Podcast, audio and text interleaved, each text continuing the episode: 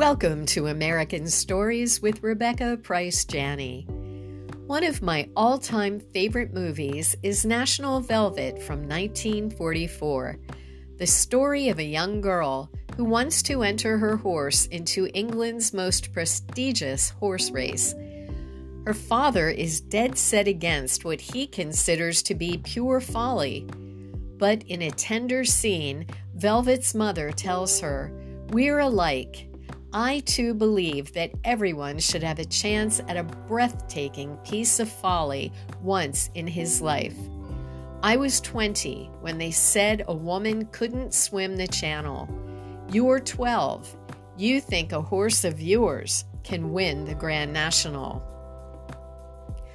William Seward wasn't an adolescent girl dreaming of horses and glory but he was one of the 19th century's most distinguished statesmen when many critics descended upon him in such a way that his very name became associated with the word folly Seward's folly.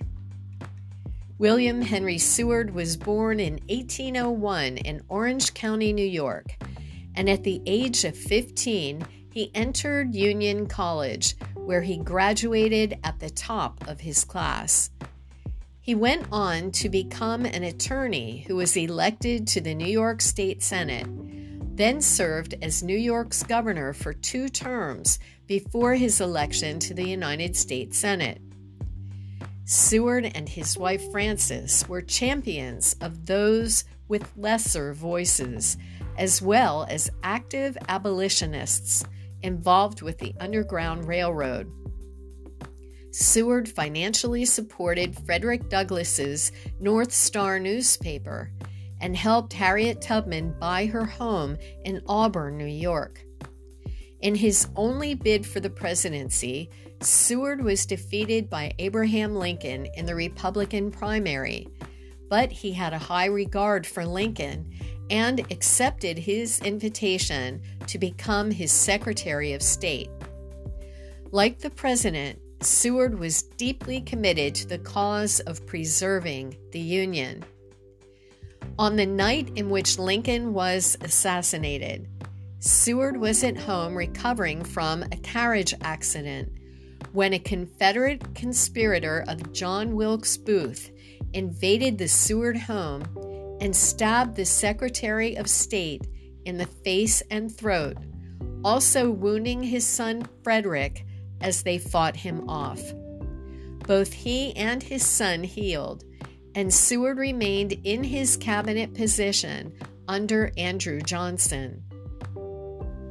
In 1867, he negotiated the purchase of Alaska with the Russian foreign minister for $7.2 million, at the time drawing sharp criticism, despite the Senate's overwhelming approval for the treaty.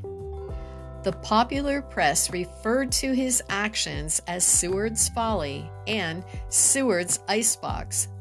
They called Alaska Polar Bear Garden and Seward's Arctic Province. He remained undeterred in his opinion that obtaining the territory was the most important measure of his political career, but that it would take the people a generation to find it out. He was a man of vision, willing to endure temporary scoffing for the sake of gaining for the U.S. a territory rich in natural resources, including gold, petroleum, oil, gas, and fishing as well as its being of great strategic importance. Thank you for joining me for American Stories. I'm Rebecca Price Janney.